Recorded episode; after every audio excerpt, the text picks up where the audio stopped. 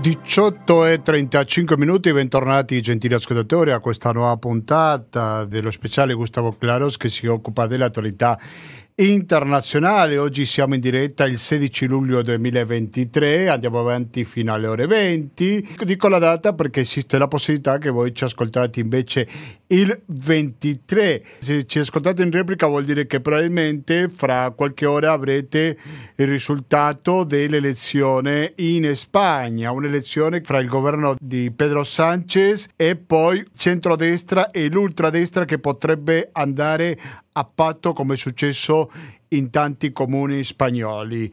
Però oggi ci concentriamo su un altro tema, che è la questione migratoria sotto diversi punti di vista, perché fra poco saremo in collegamento con una persona che la Libia e la Tunisia la conosce molto bene, che ci racconterà a proposito di quest'ultima visita di oggi della Premier Meloni, ma anche della Presidente della Commissione Europea von der Leyen e del Premier dimissionario Rutte olandese, che si riuniscono con Saïed, con il Presidente tunisino, per provare a convincerlo di firmare un memorandum, questo accordo fra l'Unione Europea e la Tunisia, e quindi c'è molto in gioco. Stiamo parlando di soldi che l'Unione Europea consegna alla Tunisia, ma che la Tunisia è in serie difficoltà dal punto di vista economico, non tanto con l'Unione Europea, bensì con il Fondo Monetario Internazionale.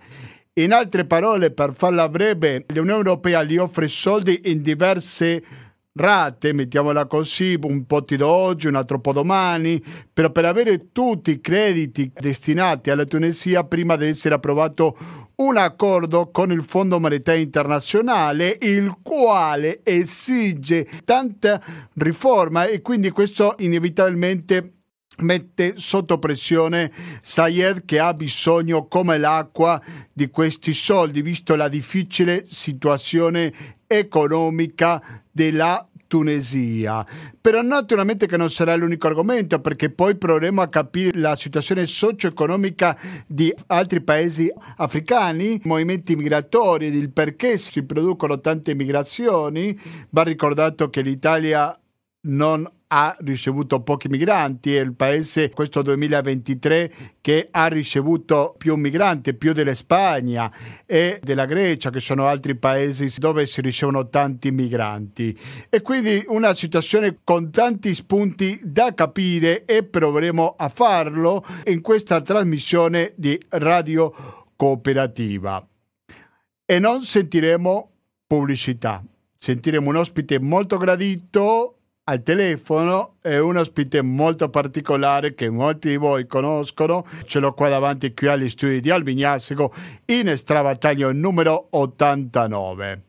E in nessun momento sentiremo una fastidiosa pubblicità che interrompa qualche interessante intervento. E la causa è perché abbiamo un conto corrente postale che è il centoventi ottantadue trecentouno, abbiamo il R I D bancario, il pago elettronico e il contributo con l'associazione Amici di Radio Cooperativa, che lo ricordo che in questo periodo, lo dico perché non ha ancora scelto il cinque per mille, vi invitiamo a destinarlo a Radio Cooperativa, più precisamente all'associazione Amici di Radio Cooperativa. Cooperativa. Sono le diciannove e trentanove minuti, in questo momento e quaranta minuti, lo dico soprattutto perché ci ascolta in diretta il sedici luglio, e quindi adesso sentiamo musica che penso che le tre, dopo ci racconterà qualcosa il mio ospite. Rimanete all'ascolto della Cooperativa, fra poco torniamo sempre sul novantadue virgola sette per il Veneto in genere e il www punto radiocooperativa punto org per ascoltarci in streaming con un'ottima qualità audio.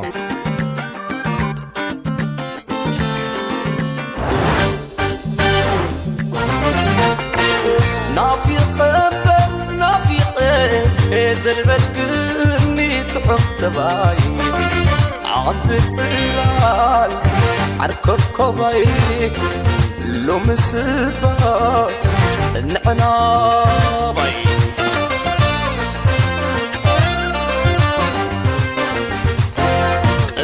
كيمسلك سقامك نعاقي مسعني وحمامك على جنسة نسخندي خير علامك سمس انقراي سمر لك عصاد ومسي وقبقالك قلت كندوم بالاسي نبعك نسبلي والليلة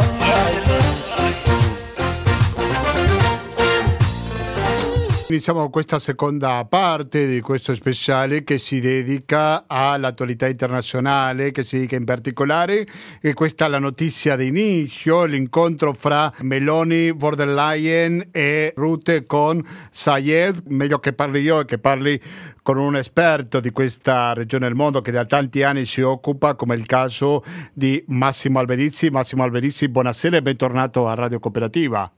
Ciao, buonasera a te e a tutti gli ascoltatori. Grazie mille per la tua disponibilità. Massimo Alberizzi, lo ricordiamo perché non dovessi conoscerlo, che è lo storico corrispondente del Corriere della Sera in Africa e anche il direttore, un sito che da sempre consigliamo, come lo è Africa Express. Massimo, io stavo cercando qualche aggiornamento a proposito del memorandum. È stato firmato, no, fra l'Unione Europea e la Tunisia, me lo può confermare questo? E non si riescono ad avere ancora informazioni. Ho provato a controllare anch'io le notizie qualche minuto fa, ancora non si sa niente di quello che è successo a Tunisi. Scusami se ti interrompo, Lanza, perché questo è molto fresco fresco, eh? Gli ultimissimi minuti. A quanto si apprende? È stato firmato a Cartagine il memorandum d'intesa tra Unione Europea e Tunisina, quindi è soggetto a conferma, no? Prego. Sì, certo, è soggetto a conferma, non solo, ma non si sa bene che cosa ci sia in questo memorandum, perché le ultime trattative che erano state fatte eh, certamente eh, parlavano della eh, possibilità di formare un memorandum che appunto trattasse con il, il problema dei migranti e dei migranti che eh, partono dalla Tunisia rivolta per, per venire in Italia e quindi in Europa attraverso l'Italia. Eh, ma in realtà eh, siccome c'erano diverse interpretazioni, soprattutto la Tunisia che voleva pa- parecchi soldi per poter eh, accettare questo compito, per bloccare i migranti, voleva parecchi soldi e eh, l'Europa eh, che non voleva darli, ma l'Italia invece sì, premeva perché fossero stati dati i soldi. Ecco, bisogna vedere appunto il quantum, se è stato raggiunto questo accordo, che cosa dice questo accordo, quanti sono il denaro messo a disposizione delle autorità sud tunisine, perché in Tunisia, come sappiamo bene, in questo momento la situazione economica è drammatica, eh, il paese rischia il default e appunto il presidente Saïed voleva eh, un sacco di soldi e che l'Europa non era disposta a dargli, o meglio c'erano dei, delle, delle discussioni in Europa su quanto dargli, perché darglielo e che garanzie soprattutto da il, la Tunisia, lo, il, il governo tunisino, per bloccare i migranti e utilizzare questi fondi veramente per, il, eh, per tirare su l'economia del paese e non per finire nelle tasche di qualche burocrate. Massimo Alberizzi, possiamo dire un po' semplificando, mi rendo conto però che quello che si sta per firmare o che si è appena firmato accordo con la Tunisia è una specie di accordo con la Turchia nella, sulla sponda mediterranea? Esatto, esatto, volevo fare questo paragone. La Turchia che eh, si è presa oltre due miliardi mi pare, però per favore questa cifra non prendetela per buona perché vado sui ricordi, ormai è successo parecchi mesi fa, eh, poi in realtà non ha fermato i migranti, come abbiamo visto il caso della nave eh, che si è ribaltata ed è naufragata con ottocento morti di um, qualche settimana fa. Quindi eh, in realtà questi paesi che sono governati da governi autoritari eh, non garantiscono nulla, non garantiscono di, fer- di fermare i migranti e non garantiscono soprattutto di fermarli eh, rispettando i diritti umani e le condizioni umane di questa povera gente. L'Unione Europea aveva chiesto che una delle cose che doveva rispettare il governo di Saïed era proprio rispetto ai diritti umani, però qua stiamo parlando quasi di pura illusione, no? Eh, certo, eh, ma infatti questo è un altro problema, perché quelli loro garantiscono tutto, non vi preoccupate, garantiamo, garantiamo, garantiamo. Si prendono i soldi, non garantiscono nulla, la gente continua ad arrivare, continua a scappare e quindi i problemi non vengono risolti, ma il denaro viene comunque speso. Anche perché non c'è un organismo di controllo, bisogna capire se l'Unione Europea è veramente interessata che questi diritti umani vengano rispettati o si tratta semplicemente di ponere un blocco ai migranti e niente di più. No, infatti io personalmente penso che l'Unione Europea voglia bloccare i migranti a qualsiasi costo, anche eh, come abbiamo sentito eh, fare qualche governo fa in Italia c'era qualcuno che voleva bombardare le barche dei migranti, quindi mi pare che appunto l'obiettivo sia quello di bloccare i migranti a qualunque costo. Altri ovviamente eh, non pensano che eh, a qualunque costo si debbano bloccare i migranti, ma si, che si debbano comunque rispettare i diritti umani. Diritti umani, soldi, che altre cose potrebbe prevedere questo accordo, Massimo Alberizzi? Ma sai, eh, potrebbe prevedere, come dicono loro, aiutiamoli a casa loro, che non vuol dire niente, perché i migranti subsahariano, subsahariani vengono da paesi che sono per esempio la Somalia, eh, l'Eritrea, Etiopia, eh, il, eh, il Sudan, che sono in guerra, quindi che cosa, come vuoi, vuoi ad aiutarli nel, nel, a casa loro, il Niger, eh, il Sahel, dove eh, c'è il, un fortissima presenza di terroristi islamici, e cosa vogliamo? Aiutare cosa? Abbiamo aperto le ambasciate, abbiamo speso dei soldi aprendo le ambasciate in Mali, aprendo le ambasciate in Burkina Faso. Che fine ha fatto le ambasciate? Nulla, non fanno più niente contro i migranti, perché non possono fare niente. È una pia illusione aiutarli a casa loro in questo modo. Bisogna trovare un'alt- altre soluzioni che contemplino però eh, dei, dei, dei, de- delle azioni concrete e chiare, ecco, non eh, dei wishful thinking in inglese, cioè pensando che quello che, poss- che pensiamo può essere avverarsi. No, molte cose non si avverano. Per esempio, aiutiamoli a casa loro deve essere concordato con delle azioni chiare, precise, molto con, con, con, controllate, come dicevi prima. Non c'è nessun controllo. Allora dice, ma che eh, Tunisia, ci garantisci che rispetti i diritti umani? Certo, certo, datemi soldi, io ve lo garantisco. E poi chi controlla? Come dici tu, non controlla nessuno, e i diritti umani dobbiamo farsi da benedire. Ti chiedo anche per capire un po' meglio del perché Saïed ha rifiutato gli altri incontri. Ricordiamo che fra giugno e luglio questa è la terza volta che questo gruppo rappresentante dell'Unione Europea come Meloni, Rutte e von der Leyen si presentano e non sono arrivati le altre due volte all'accordo. Cosa ha da guadagnarci Saïed con un no?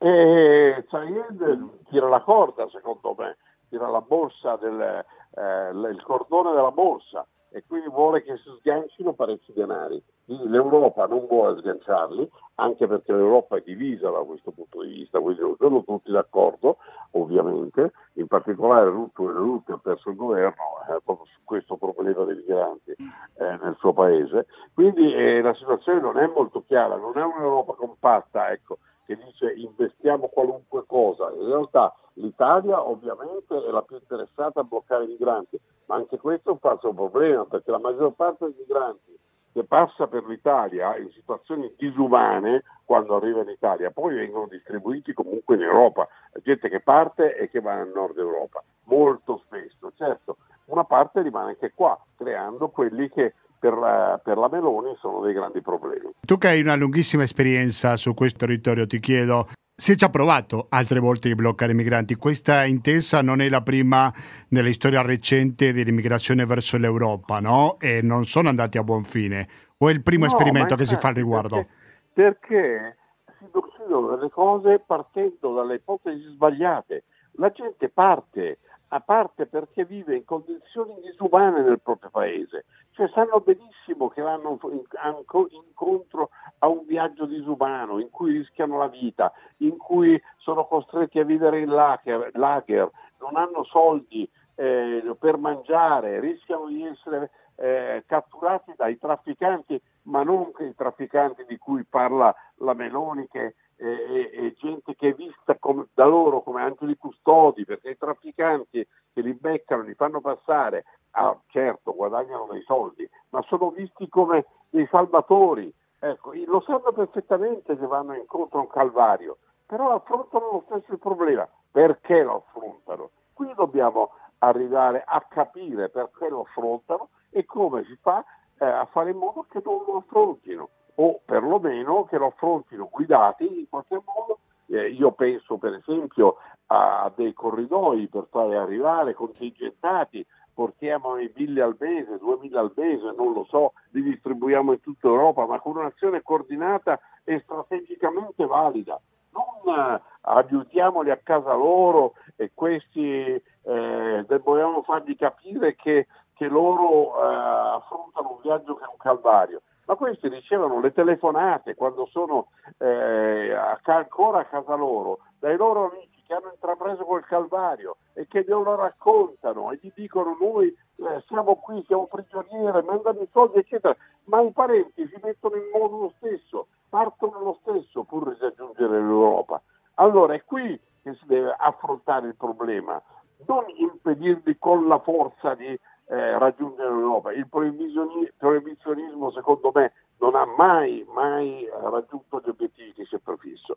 Eh, quindi bisogna qui capire, ma qui manca proprio la volontà politica di capire, prima di tutto. Certo, avete magari dalla sensazione che stiamo facendo più propaganda politica per parlare a un certo sì, elettorato certo, certo, che non per certo. cercare una soluzione concreta al problema. Certo, certo, certo. Certo. Anche perché i migranti che arrivano in Italia svolgono dei lavori che gli italiani non vogliono, non vogliono più fare e quindi sono quasi devono essere considerati benvenuti perché arrivano qui le colf, le badanti che arrivano anche dall'Ucraina, per esempio. Chi lo fa in Italia? Nessuno, non si trova la badante italiana, devi trovare la badante ucraina e questo lo fai, ma guardiamo ormai fanno dei lavori onestissimi.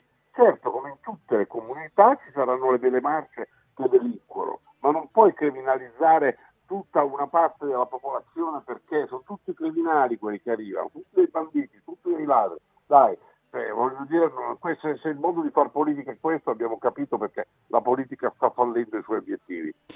Siete all'ascolto della Radio Cooperativa, siamo in diretta oggi sedici luglio duemilaventitré, non l'ho detto prima però accanto a me l'eritreo eh, Michele Fassina, d'origine eritrea, Michele Fassina perché da tanti anni che sei qua. Ciao Michele.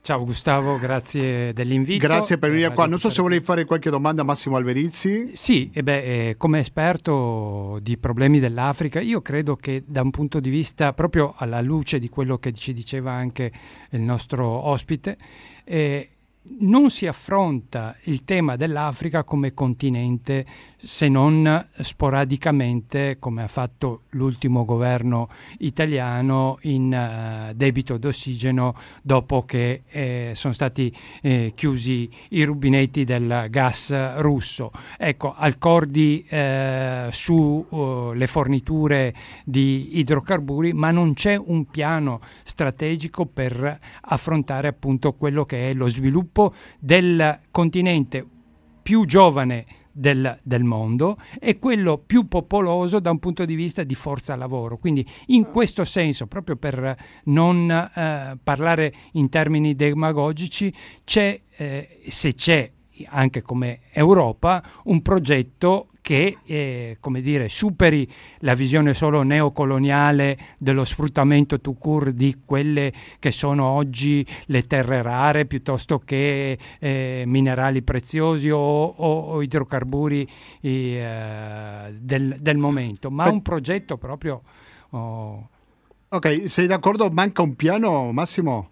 Ma sì, ma eh, come ho spiegato, come manca un piano per i migranti, un piano serio per i migranti. Non ti manca un piano appunto di, di, anche sugli idrocarburi, la stessa cosa, è vero, eh, assolutamente, ma eh, tra altre cose come si fa ad affrontare i problemi per esempio delle terre rare, con paesi i cui governi sono governati da, da satrapi, ecco, da plutocrati, eh, cioè eh, i dittatori africani molto spesso sono più ricchi, molto più ricchi anche dei nostri, eh, dei nostri governanti, ma non solo, anche dei nostri eh, capi di industria che sono in Europa. Perché come hanno fatto questa ricchezza? Non lavorando, non lavorando, ecco, grazie alla loro, al loro potere politico. Quindi è tutto il sistema che va ribaltato, ma ci vorrebbe un, un sistema globale in qualche modo governato da, da, da gente onesta. E qui il problema è che non è solo l'Italia, ma anche mondo non è organizzato eh, per eh, dare spazio a un'onestà, onestà intellettuale, parlo, eh, onestà intellettuale. Sì. Uno pensa ai suoi interessi e quindi tutto va, va, va popoli. Massimo, prima di salutarci, io vorrei chiederti per la situazione, tu che la conosci molto bene, di altri due paesi che si affacciano sul Mediterraneo, come il caso della Libia e l'Egitto, per quanto riguarda anche le partenze, no? Sì. Non so se sì. ci vuoi aggiornare sulla situazione in questi due paesi. Ma guarda, la Libia in questo momento addirittura eh, c'erano, erano partiti dalla Libia, eh, dei, appunto, prima, prima mi sono sbagliato quando ho detto che il, il, il, la, il peschereccio eh, che si è ribaltato nelle acque del Peloponneso veniva dalla Turchia, no, non veniva dalla Turchia, veniva dalle, dalla, dall'Egitto, scusatemi, sì. ah, ma dall'Egitto, okay. Quale parte è l'Egitto? La, la parte che è in mano ad Haftar, eh, la parte che diciamo orientale de, de, scusate, della Libia, non dell'Egitto, della Libia, sto sbagliando ancora, scusatemi. Ma tranquillo. Sì, sì. Eh, quindi la parte occidentale e la parte, la parte invece col governo riconosciuto dall'ONU, che però è un governo che non controlla tutto il paese. Noi andiamo a parlare con questa gente che non controlla niente, non con lui controlla a malapena il suo, il suo palazzo dove vive, dove abita. E noi parliamo dandogli credito, dicendo allora tu blocca i migranti, non è in grado di bloccare niente, o meglio, può bloccarli finanziando e, e comunque comprando le varie milizie, che non sono delle milizie che hanno rispetto per i diritti umani, non gli importa niente dei diritti umani a questa gente. E quindi anche lì eh, assistiamo a delle alleanze che dovremmo considerare innaturali. Allora il governo della Libia, questo appunto riconosciuto dall'ONU, è appoggiato dagli islamisti. Haftar non è appoggiato dagli islamisti, però è appoggiato dall'Egitto. L'Egitto, il quale in Sudan appoggia il governo, eh, diciamo, del, al Burhan, dei due colpiti, cioè al Burhan e Leonardo, lui appoggia al Burhan, però il suo, il, l'avversario di al Burhan, cioè Leonardo, appoggia Haftar anche lui. Quindi ecco, queste cose qui si devono capire prima di poter, di poter eh, appoggiarsi e dare credito a qualcuno dei governanti. Siamo in emergenza perché arrivano i migranti, ecco, affrontiamo le cose però correttamente con una visione strategica, non una visione tattica, perché la visione tattica secondo me è destinata a fallire. Mi correggo, adesso sì, l'ultima domanda, visto quello che è successo lo scorso mese in Russia con Prigozhin, la Wagner e tutto quanto, sì. che una presenza così importante, così forte, la Wagner in Africa, quanto può cambiare questa lotta interna alla Russia sul continente africano, soprattutto l'equilibrio del potere fra diversi governi e i ribelli, no? I diversi ribelli, i diversi poteri, diversi governi in Africa, dici? In Africa che ci sono, anche per il sostegno, sì, che certo, la Wagner come in interviene, non in tanti paesi. Sembra che stiano smobilitando in Centrafrica, avevano le miniere d'oro, non, non smobilitano invece in Sudan, dove hanno il controllo di miniere d'oro. È molto difficile adesso capire che cosa faranno proprio i Wagner eh, in Africa. Eh, non hanno più la forza di poco tempo fa, ovviamente, però il, il ruolo dei Wagner è quello di contrastare il ruolo occidentale in Africa. Quindi a questo, con la guerra in Ucraina, non credo, non credo proprio che potranno rinunciare. Mm. Sì, sì, molto chiaro. Io ringrazio tanto veramente Massimo Alberizzi, lo ricordo storico corrispondente del Corriere della Sera in Africa, nonché direttore di un sito molto interessante che da sempre consigliamo, come lo è Africa Express, africa trattino mezzo express punto info, quindi mi raccomando visitatelo. Grazie mille Massimo, alla prossima. Grazie, grazie a voi, buona serata a tutti, a te e agli ascoltatori. Mi sembra che è stato molto interessante sentire Alberizzi, è un esperto, è una persona che da tanti anni conosce l'Africa, consuma gli scarponi, come si dice in questi casi. Non so che conclusione possiamo fare a proposito di quello che diceva Massimo, Michele Fassina. Ma io, io direi che... Ehm... supposto che ci sia un interesse, come dire, comune, anche se i governi europei eh, si presentano a questo appuntamento per, questo, per questa firma di questo memorandum un po' oh, divisi, no? Eh, quello che si può sicuramente eh, constatare è che eh, c'è ancora una volta eh, viene affrontato in termini di emergenza. non esiste una programmazione che in qualche modo, da un punto di vista anche politico o strategico, veda l'Europa, come dire, eh, attenta a quello che succede nel, eh, in Africa, in particolare nelle sponde del eh, Mediterraneo. Questo mh, ci porta a, a, a due, eh, come dire, constatazioni che sono oh, imprescindibili. Non si può pensare di eh, far rispettare i diritti umani eh, per i migranti se nei paesi stessi non c'è un, diri- non c'è un diritto, oh, come dire, dei... Mh, Ri, eh, che, che, rifer- che si riferisce alla, alla popolazione autoctona, no? Le persecuzioni anche in questo momento, oh, con i disordini che vediamo in, uh, in uh, Tunisia, uh, sono oh, l'ennesima oh, punta dell'iceberg. Se pensiamo semplicemente a qualche anno addietro, la primavera araba nasce da un improvviso, come dire, eh, rincaro delle, eh, del pane. Eh, è una questione, come dire, eh, fondamentale, quella dell'autosufficienza alimentare. Oggi l'Africa si sta spopolando da un punto di vista, come dire, dei grandi numeri. Eh, dalla campagna c'è un'immigrazione eh, interna verso le grandi città. Le grandi città stanno esplodendo perché non riescono, come dire, a dare risposte ai giovani eh, in termini di lavoro, in termini di eh, welfare, in termini eh, di eh, prospettive, anche da un punto di vista, proprio perché in questi anni, bene o male, Eh, anche da un punto di vista della comunicazione globale, è passato un messaggio, no, uh, a livello, a livello eh, mondiale, di quello che sono le opportunità che si sviluppano nei vari paesi del mondo. Quindi eh, pensare che eh, si possa reprimere sia internamente. Basti pensare anche a quello che sta succedendo in Sudan, in particolare in questo momento, oh, la uh, protesta viene dai giovani, viene dagli universitari, viene da quella classe... In modo, storicamente è successo così, no? In quella, in quella classe, eh, come dire, eh, della middle class, che vede reprimere tutte quelle eh, che sono le prospettive reali che un paese offre. Anche in Africa c'è la classe media protagonista?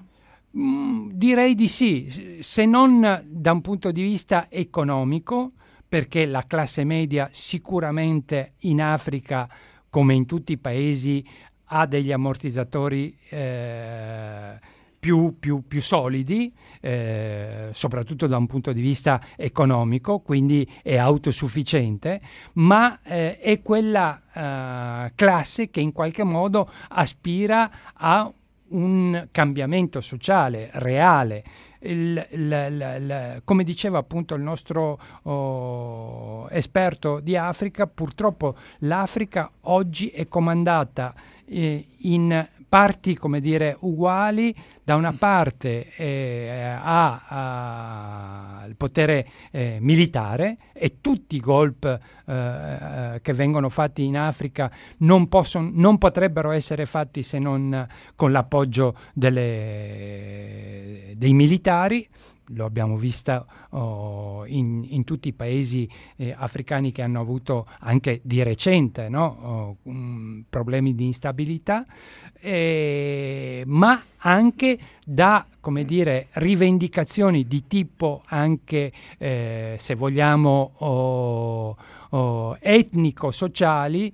Vedi la questione del Tigray eh, in Etiopia, vedi le minoranze del eh, Sahara e, e del Marocco, come il popolo saharawi, eh, piuttosto che eh, in Algeria, piuttosto che in, nella stessa Libia, che bene o male, eh, seppur con un, uh, una dittatura uh, come quella uh, libica, uh, riusciva ad equilibrare come dire, le eh, varie, eh, i, i vari gruppi etnici, i, gravi, i, i vari clan che in qualche modo eh, avevano degli equilibri interni, sia da un punto di vista del potere politico, ma soprattutto anche da un punto di vista eh, del potere economico, quindi delle risorse, delle materie prime di cui eh, gli stati africani da sempre col colonialismo in, in avanti hanno svenduto in qualche modo, no? uh, le materie prime, ma non hanno in qualche modo uh, non sono riuscite, anche dopo la, la, la, la, la, la, l'indipendenza, a creare delle strutture economiche tali da poter in qualche modo oh, risolvere eh, vari, vari problemi eh, di eh, come dire, conflitti interni rispetto anche a, a, al, al, al, al potere eh, economico che la classe eh, dei lavoratori eh, ha dovuto in qualche modo oh, portare avanti Sul, sul, piano, sul piano anche eh, della, delle, delle battaglie interne. Adesso faremo una pausa musicale, ma prima se mi puoi dare qualche piccolo accenno, perché in off prima mi dicevi di una storia molto interessante rispetto alla canzone che stavamo sentendo prima, di una storia di un soldato che ha la moglie che è sul fronte. Sì, ecco, questo un po'... Perché la, mi sembra che è molto la, simbolico, la, no? La, Prego. Eh, rappresenta appunto il, il quotidiano, no? Mm, eh, quello che una, una persona normale, eh, quando si parla di normalizzazione, no? Se, la, se non c'è una stabilità interna e tu sei sempre in qualche modo richiamato al fronte e comunque sei eh, costantemente, come dire...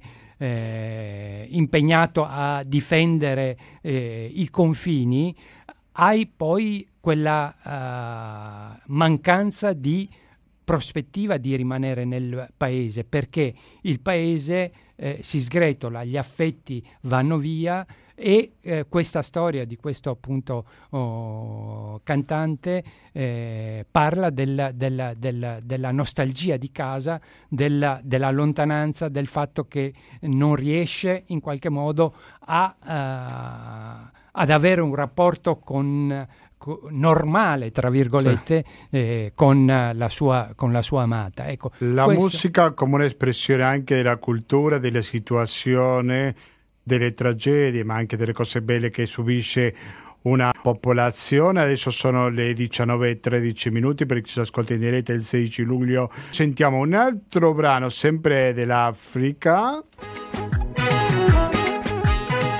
E rimanete all'ascolto della cooperativa, perché fra poco avremo un ospite, giusto Michele? Sì, sì. Fra poco scoprirete di chi si tratta, a patto che rimanete sintonizzati sul novantadue virgola sette per il Veneto in genere o il w w w punto radio cooperativa punto org per ascoltarci in streaming con un'ottima qualità audio.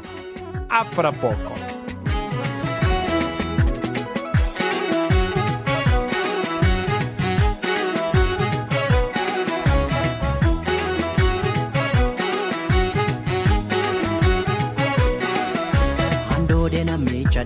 Mafina dane bulu konkuni indaro fanabdade wala ya desa ayandonsoni oda karakodura enyuto do fete di bavata hortega na mamale enyuto chabize tijamsata oda koni abaga di bekacha oda koni abaga di bekacha emerkin koni abaga di bekacha jibon koni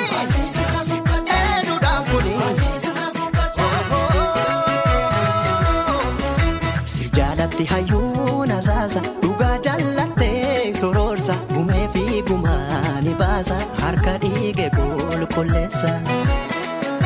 Odamallato biyati, ibsitu aromati, jirmato kodame sagaliti, kananistu ilmano moti.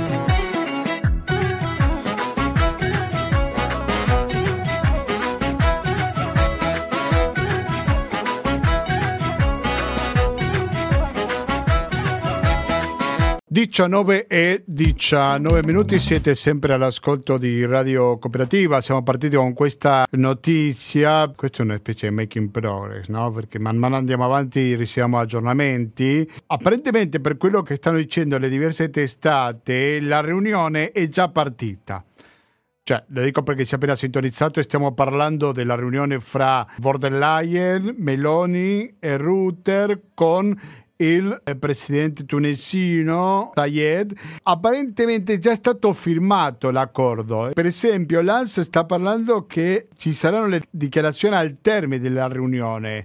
Probabilmente la riunione è già finita, quindi siamo al passaggio fra dopo riunione e prima della conferenza stampa, presumo io, a quanto apprendo dai diversi quotidiani. Allora, prima avevo partito con l'Ansa, la notizia che avevo letto in diretta era soltanto di quattro righe, adesso la stesso un po' di più, anche se non troppo. Quanto si apprende, è stato firmato a Cartagine il memorandum d'intesa tra Unione Europea e Tunisia, a firmarlo la Presidente della Commissione Europea Ursula von der Leyen, la Premier Giorgia Meloni, il Primo Ministro Marc Rutte e il presidente tunisino Kais Saied. La cerimonia della firma del memorandum si è conclusa con la stretta di mano a quattro tra von der Leyen, Meloni, Rutte e Saied.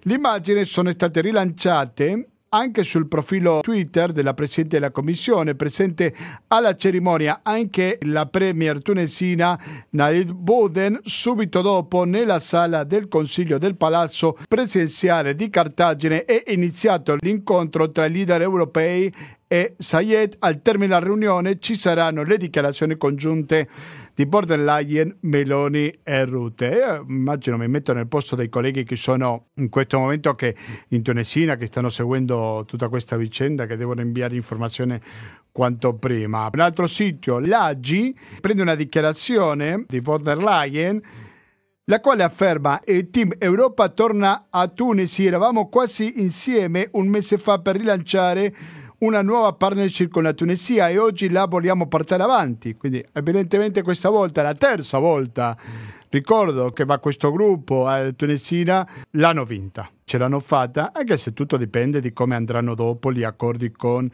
il Fondo Monetario Internazionale, come accennavamo prima. Adesso sentiamo qualche secondo più di musica, perché stiamo cercando il nostro ospite, speriamo adesso di trovarlo. Non cambiate frequenza, mi raccomando, eh?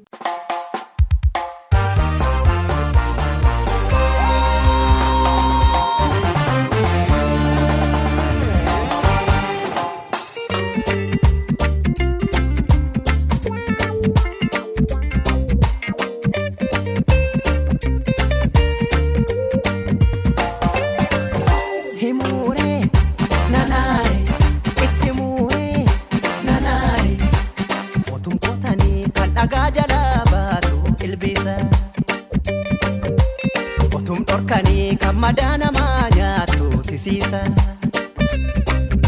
O tu kotani kanagaja laba tu elbisa O tu norkani kamadana maya tu tisisa. Siete sempre all'ascolto di Radio Cooperativa sul novantadue virgola sette per Veneto in genere e sul w w w punto radio cooperativa punto org per ascoltarci in streaming con un'ottima qualità audio. Credo che in questo periodo che qualcuno va in ferie o anche il mese prossimo, ricordare il sito della radio per ascoltarci in streaming dovunque vi troviate mi sembra che è particolarmente utile. Oggi ci stiamo dedicando interamente all'Africa, perché siamo partiti con queste notizie che riguardano l'accordo fra l'Unione Europea e la Tunisia. E adesso cambiamo argomento. Da venticinque anni circa c'è un'associazione che lavora in un territorio nel confine con il Marocco. Adesso me lo farò spiegare bene dal mio ospite, che è Leo Rambaldi dell'associazione El Ouali di Bologna. Signor Rambaldi, buonasera e benvenuto a Radio Cooperativa. Grazie di tutto. No, grazie a lei per la sua disponibilità. Signor Rambaldi, se mi può raccontare un po' dove state lavorando, in che allora, parte? A lei la parola. Allora, il contesto è il Sahara occidentale. Il Sahara occidentale è stata un'ex colonia spagnola che dopo la morte del dittatore Franco nel settantacinque eh, il Sahara occidentale è stato invaso dal um, Marocco e dalla Mauritania. Dopo un conflitto durato qualche anno, la Mauritania si è ritirata e il Marocco ha preso alla parte, l'altra parte del Sahara occidentale, che era appunto l'aveva la, la Mauritania. Questo qui è un conflitto eh, che nasce appunto nel settantacinque. Il, um, nasce perché eh, il Marocco aveva l'idea di fare il grande Maghreb, conquistare tutta quell'area francofona e spagnola. E praticamente dopo questo conflitto, o durante questo conflitto, circa duecentomila persone sono fuggite dal Sahara occidentale e sono ehm, andati nei campi, ospiti dei campi profughi in Algeria, a Tindouf. Eh, adesso sono circa duecentocinquantamila trecentomila persone che vivono in questi eh, campi, campi profughi, suddivise in cinque villaggi. Eh, considerate che una, eh, è ubicato questo posto uno dei territori più infernali del mondo, che è il deserto dell'Ammada. Comunque loro sono cinquanta anni che vivono in questo contesto e sopravvivono grazie anche a una grande maturità sociale e politica. C'è anche lì un intento di fuggire da una situazione così drammatica? Eh, sì, stanno, mh, è un popolo che non ha mai fatto atti di terrorismo, non ha mai avuto, ha voluto risolvere il problema di questo loro territorio, che lo rivendicano come loro territorio, solo con atti politici. Ma come, come, come si sa, questi atti politici finora non hanno, non hanno mai concluso a niente, insomma. È chiaro che è un contesto, un territorio che è, non per, è, è, è stato preso appunto dal, dal regime marocchino, perché è un territorio ricco, è la più grande miniera di fosfati del mondo, e soprattutto è un mare pescosissimo. Considerate che in questo mare ci sono le grandi multinazionali eh, spagnole, portoghesi, ma soprattutto delle asiatiche che stanno pescando appunto in quell'area lì. Ma volevo fare un passo indietro. Ehm, questo territorio eh, è stato per anni, eh, c'è stato un conflitto tra il, appunto, il Marocco e, e i Sahrawi. Eh, durante questo mh, conflitto Eh, nel millenovecentottanta il Marocco, per impedire alla guerriglia Sahrawi di penetrare appunto nel Sahara occidentale occupato, ha, ha cominciato a costruire un muro che adesso praticamente è un muro di duemilasettecento chilometri, che è stato costruito con l'aiuto del, dei tecnici israeliani e statunitensi. Considerate che questo muro è praticamente eh, costa circa due milioni di dollari al giorno, sono dati ONU questi, eh, ed è praticamente, ehm, ci sono centoventimila militari marocchini che presidiano appunto questo muro per impedire ai, ai Sahrawi di andare nel loro territorio. Mi scusi, ma non ho capito il ruolo della Mauritania in tutto questo.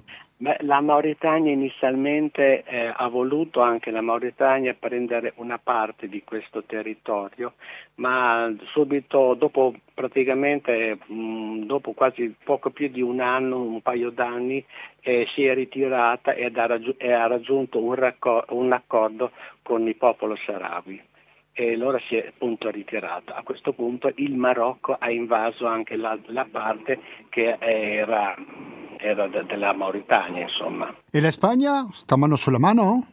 La Spagna praticamente ha un ruolo molto ambiguo su questo, perché essendo una colonia spagnola chiaramente ha delle grosse responsabilità. Si è lavato molto le, le mani da questo punto di vista. Io parlo di tutti, diciamo, le organizzazioni politiche, i governi politici che si sono in questi ultimi cinquanta anni eh, sono venuti in Spagna, che sia socialisti che, che mh, popolari, praticamente hanno oh, strumentalizzato la, la situazione Sahrawi a loro fine, ma non si è raggiunto nessun accordo praticamente. Danno aiuti economici chiaramente, ma non politici, e questo è un grosso problema. Considerate che l'Alta Corte di Giustizia europea ha affermato che il Sahara occidentale non è territorio marocchino, ma nonostante questo tutte le risorse di questo territorio vanno al Marocco, ed è una situazione veramente grave anche dal punto di vista giuridico.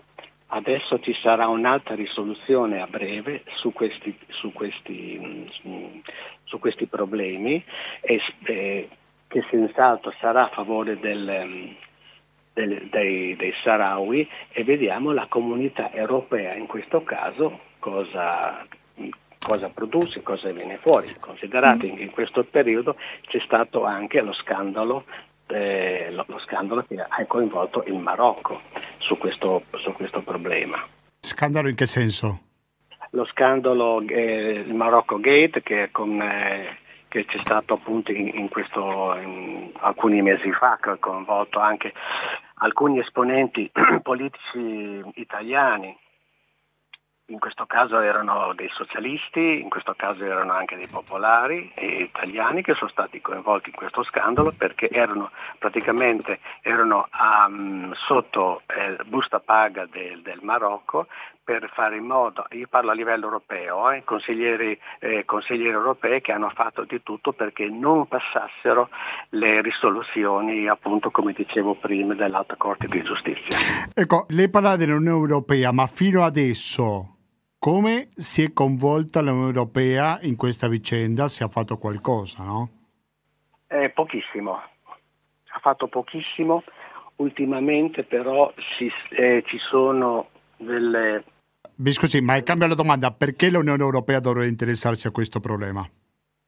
Beh, perché è un problema di democrazia, che chiaramente è un problema di, di, di, di, diritti, di diritti umani, di diritti giuridici. Considerate che nel territorio occupato, occupato dal Marocco eh, ci sono delle violenze quotidiane nei confronti dei, dei, dei Sahrawi, perché anche nei territori occupati dai marocchini, con la famosa Marcia Verde che è stata... che è stata fatta nel settantasei, la famosa Marcia Verde, hanno, con trecentomila marocchini hanno invaso appunto questo territorio, e in questo caso i Sahrawi che sono rimasti appunto per tutta una serie di motivi nel, nel Sahara occidentale, nel loro territorio, subiscono chiaramente eh, tutta una serie di eh, ingiustizie eh, quotidiane. Siete all'ascolto di Radio Cooperativa, siamo in collegamento con il signor Leo Rambaldi, che è dell'associazione El Ouali, ho pronunciato bene, no? Sì, sì, sì, El Ouali. Sì, di Bologna. Qual è la via d'uscita secondo lei, signor Rambaldi? Come si potrà uscire da una situazione così difficile? Ecco. Finora la vedo, non ho grandi speranze di via d'uscita, anche perché ci sono in questi ultimi anni eh, consiglieri delle Nazioni Unite mandati dai segre- vari segretari che si sono succedi- succeduti in questi anni, non hanno risolto molto. Eh, a parole si, si, e sono eh, praticamente tre consiglieri del, um, del segretario che sono delle Nazioni Unite, praticamente eh, hanno dato forfè dopo un periodo perché non riuscivano a raggiungere un accordo tra le parti. Considerate che lì c'è, eh, le parti sono Marocco, Algeria e popolo Sahrawi. Considerate che i Sahrawi sono eh, praticamente protetti dal governo algerino, perché sono nel territorio appunto eh, ospiti del territorio algerino a Tindouf, e, e questa cosa eh, crea appunto delle dinamiche di, eh, di cattivi rapporti tra questi due stati che sono molto importanti. È una questione annosa, no? Perché lei mi parlava che questo è iniziato negli anni settanta, se non ho capito male. Praticamente eh, l'occupazione, eh, eh, la decolonizzazione che doveva esserci praticamente è stata bloccata nel settantacinque con la famosa Marcia Verde, con l'occupazione da parte dei coloni eh, marocchini nel territorio del Sahara occidentale. E praticamente il Sahara, il Sahara occidentale è rimasto, credo che sia l'unico paese africano che non è stato decolonizzato. Visto che oggi ci stiamo dedicando all'immigrazione, prima vi chiedevo all'inizio di questa chiacchierata se pensavano uscire e andare a un altro paese per sfuggire a una situazione difficile. Eh, Prevalentemente il grande obiettivo loro è tornare alla loro terra e niente di più, sì, non tanto di emigrare altrove. Eh, certo, certo che è così. Mo, che essendo è stata una colonia spagnola, molti saharawi sono emigrati in Spagna perché da questo punto di vista hanno delle agevolazioni. Eh, però io ho, ho un'esperienza più che ventennale e la maggioranza ha voglia di rientrare nel loro, nel loro territorio, non certamente nei campi profughi, ma nel Sahara occidentale. Eh, mh, Uh, c'è una, una migrazione anche di ritorno, perché con la crisi economica che c'è stata in questi anni molti sono ri- rientrati appunto nei, nei, ter- nei campi profughi. Michele Fassina, a te la parola.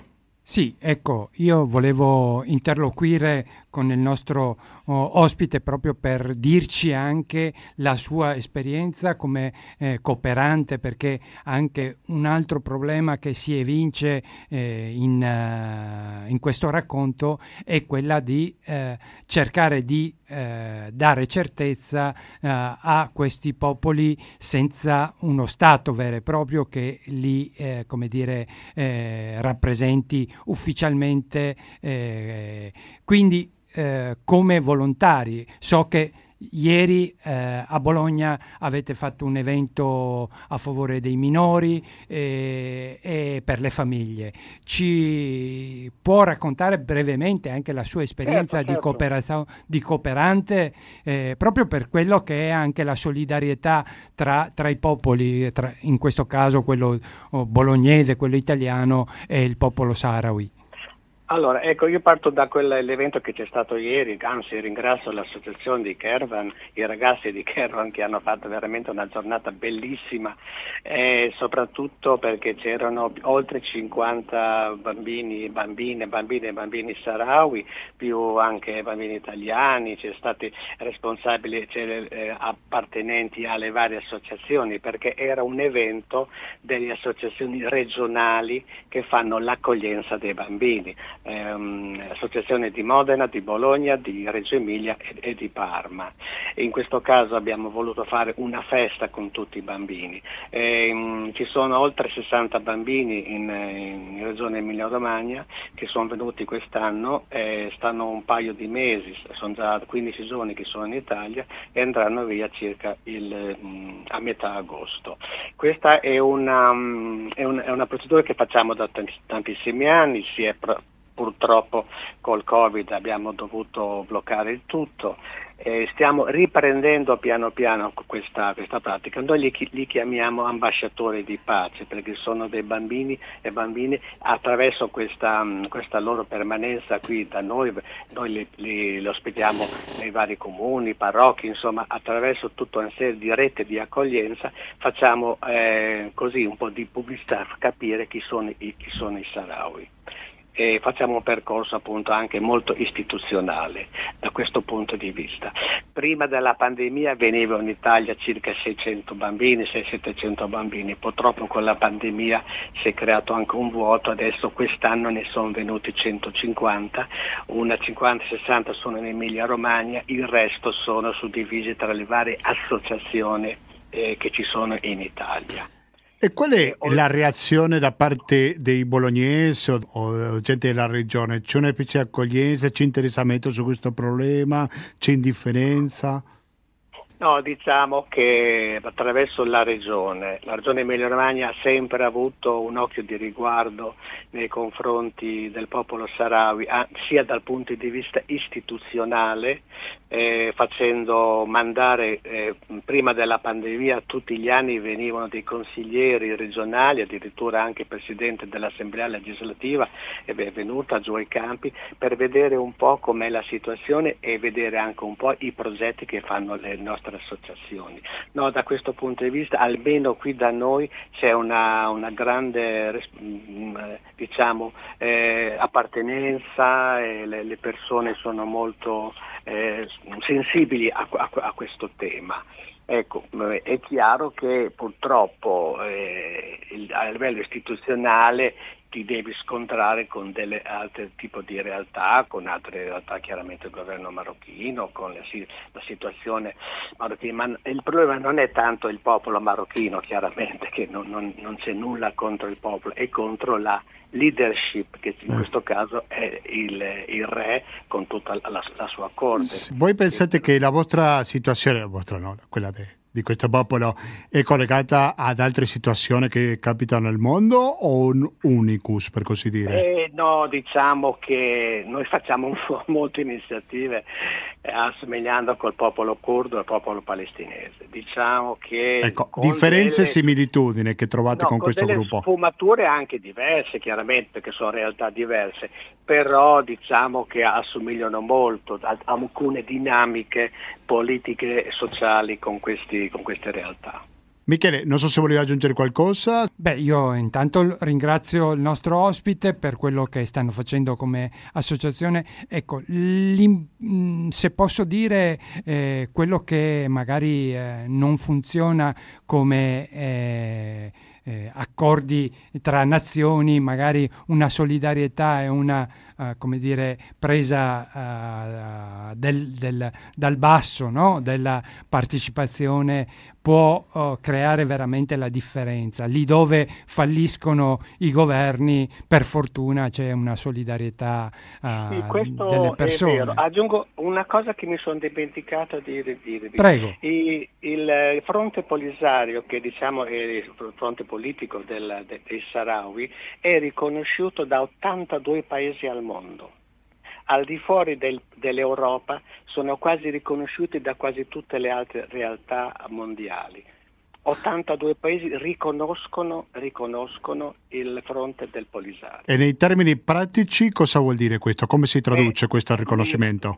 Eh, diciamo che alcuni paesi, tipo innanzitutto il Sudafrica, ha, un, ha delle relazioni molto molto vicine ai Sahrawi, ma anche l'Unione Africana è molto vicina alla, alla problematica sahrawi. Ma questo comporta un problema con il Marocco?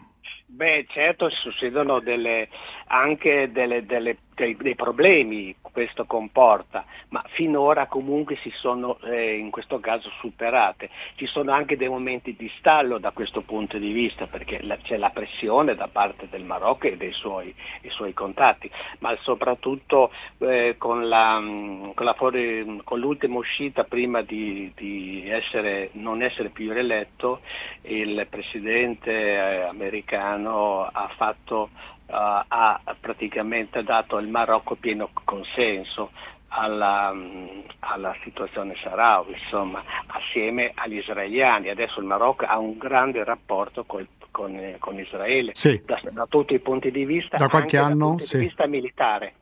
Le cose a volte si intrecciano fra di loro, no? Certo. Va bene, io ringrazio tanto. Ci mancherebbe, ringrazio voi per questa, per questa chiacchierata, e siamo sempre disponibili anche prossimamente. Sì, io l'ho chiamato Leo, ma il suo nome completo è Leonardo, giusto? Sì, sì, sì, okay. Ma, chiamo, ma, tutti, ma tutti li chiamano Leo, sì, anche è più semplice. Dicevo, Leonardo Rambaldi dell'associazione El Ouali, El Ouali di Bologna. di Bologna. Quindi grazie, rimaniamo in contatto, Leonardo. Grazie a voi, buona serata. Buona serata. Michele, non so se vuoi aggiungere qualcosa rispetto alle cose molto interessanti che diceva il nostro ospite a Bologna. Sì, e intanto lo ringrazio, ringrazio per uh, l'attività che stanno portando avanti da uh, venticinque anni a questa parte. L- se posso fare una un piccola sintesi su quello che... Eh... Michele Fassina, puoi farlo. Vai pure. Quello che... Eh... viene a, a, a galla è che eh, anche il, da un punto di vista del aiutiamoli a casa loro, a volte non funziona perché non c'è un controllo diretto effetto di quelli che sono i finanziamenti che eh, vengono fatti un po' a pioggia e in fiducia ai eh, vari governi. Vedi, eh, sì, è un po' come quello che diciamo eh, prima. Quello... Molte volte l'Europa si lava le mani dicendo: ah, tu mi hai detto che va bene, mi hai detto che proteggevi, mm. che proteggevi certe popolazioni, che rispettavi i diritti umani e tutto quanto, ecco, però questa, questa anche una... loro sanno che questo non me l'ha rispettato. Questa, questa è una grande, come dire, falsa, farsa. Se l'Europa effettivamente vuole contribuire in qualche modo a mitigare, non a, a risolvere, ma a mitigare quello che è un problema uh, che non è solo oh, come dire eh, legato al, al, all'immigrazione clandestina. Qua ci sono delle trasformazioni in atto a partire da un fattore climatico che sta espellendo da uh, gran parte dei paesi subsahariani centinaia e migliaia di contadini da una parte e da una spartizione, tra virgolette, se mi puoi eh, permettere, eh, di tipo, oh, come dire, eh, capitalistico, di quello che è il cosiddetto land grabbing. Solo per farti un esempio, in Etiopia eh, una buona parte dei, eh, dei, delle, delle terre coltivate da sempre al teff, che è il miglio, che è la, l'alimento principale della, della popolazione locale, stiamo parlando del eh, secondo paese più popoloso dell'Africa, eh, centoventi milioni di persone, eh, è stata, come dire, eh, svenduta alle multinazionali sia eh, cinesi da una parte, ma anche europee. Gli stessi francesi stanno comprando centinaia di eh, ettari per eh, farne dei, eh, dei vigneti. Ecco, capite bene che espellere centinaia di migliaia di persone che, per esempio, oh, praticavano la transumanza con l'allevamento del bestiame, eh, mh, territori completamente eh, sigillati al pascolo oh, di queste popolazioni, piuttosto che la privazione completamente dell'acqua, che è il problema annoso che vede eh, la guerra tra uh, l'Etiopia e il uh, Sudan in questo, in questo momento, proprio a seguito della chiusura della diga uh, più grande che l'Italia ha costruito in questi anni eh, in, uh, sul, sul, sul Nilo. Vedi come queste conca- uh, concaten- uh, concatenazioni, sia da un punto di vista ambientale, sia di quello che sono le risorse eh, economiche del paese, le aspirazioni delle minoranze, quindi diritti civili, ma soprattutto la militarizzazione, per esempio, eh, eh, e vado a chiudere, eh, l- i finanziamenti spesso finiscono sulle mani, nelle mani della, de, dei militari. La militarizzazione, diciamo, sempre più eh, importante. Avete sentito, no? Uh, tra Marocco e, e, e, e, e Israele, così come in tantissimi paesi eh, africani.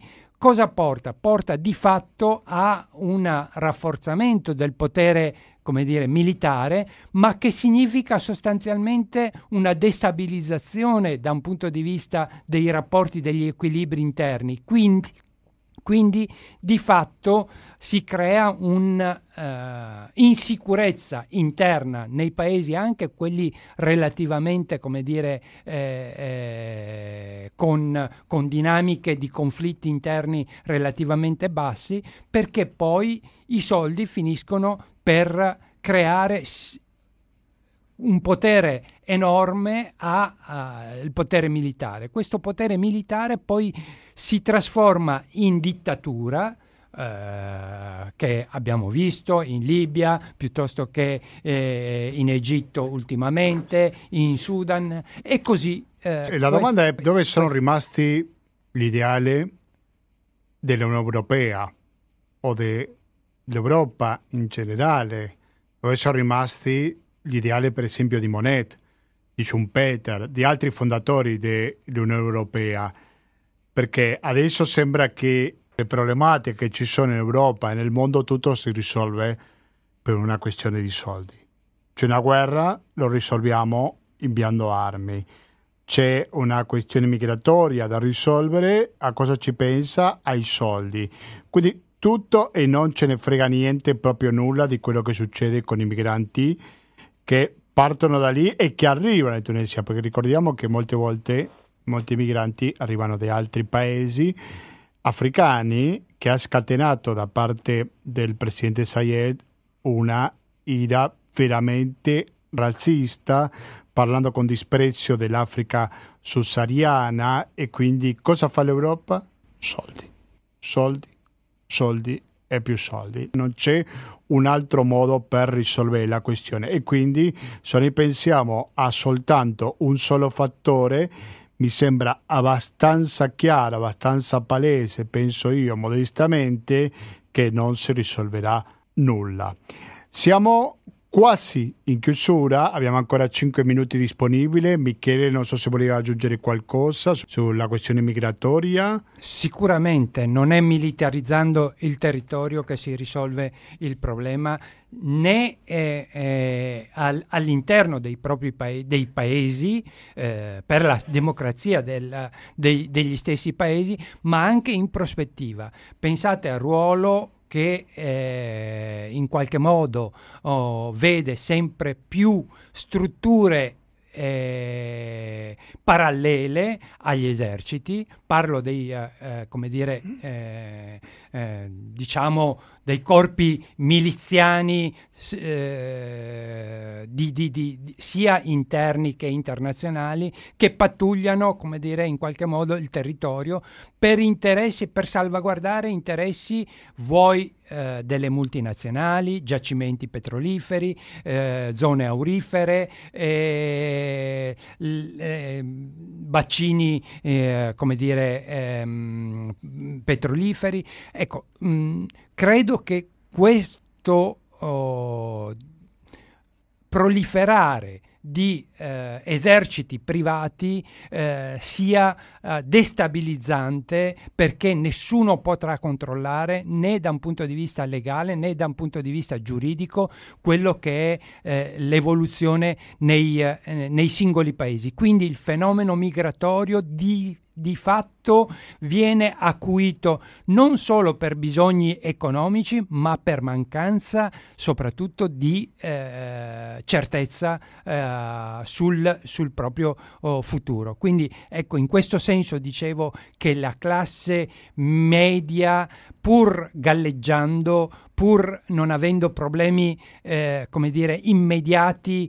di eh, che cosa mettere eh, sul piatto a pranzo e a cena, ha un grosso problema come quello che si sta presentando, per esempio, con la, uh, le proteste eh, degli studenti in Sudan in questo momento. E sono falliti già due tentativi di mediazione, proprio perché Eh, non ci sono gli elementi della società civile all'interno che riescono ad avere un peso, un contrappeso al, ai vari generali, alle varie forze eh, come dire eh, militari. E un altro tema, ne avevo parlato, ne parleremo sicuramente anche in futuro, è la questione del Sudan, no? Una guerra che ci siamo dimenticati completamente. Ci sono delle trattative in corso, ma senza una prospettiva di uscita, no? Quindi un dramma che va avanti nonostante i silenzi di tanti mezzi di informazione italiani. Sicuramente, questo è uno dei fattori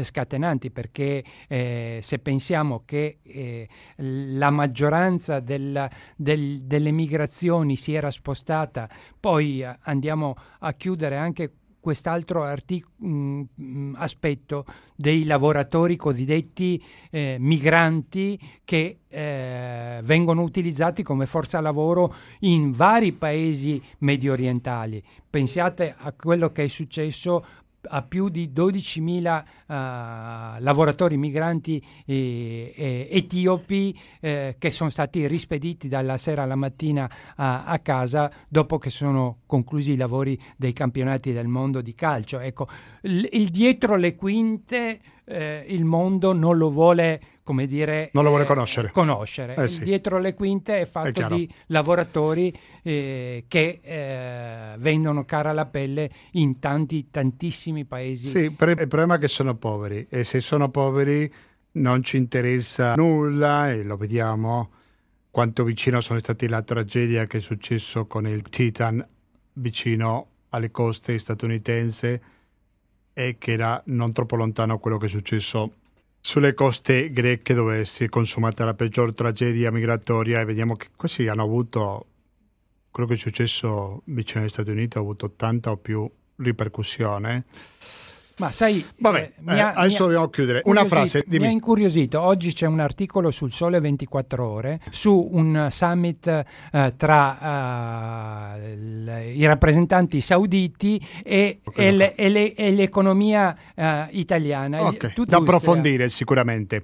Noi adesso ci dobbiamo salutare perché sono le ore venti, quindi siamo molto puntuali. Non posso andare via senza ringraziare Michele Fassina, grazie mille Michele. Grazie, grazie a te dell'invito. Eh, per venire a parlare, e anche devo ricordarvi che centoventi ottantadue trecentouno è il conto corrente postale, che il R I D bancario, il pago elettronico e il contributo con l'associazione Amici della Cooperativa sono i metodi alternativi per aiutarci a sopravvivere. Soprattutto tenete in conto questo ultimissimo metodo, perché qualcuno di voi magari non ha scelto ancora a chi destinare il cinque per mille, quindi se avete il dubbio la risposta è in due parole, e cioè Radio Cooperativa.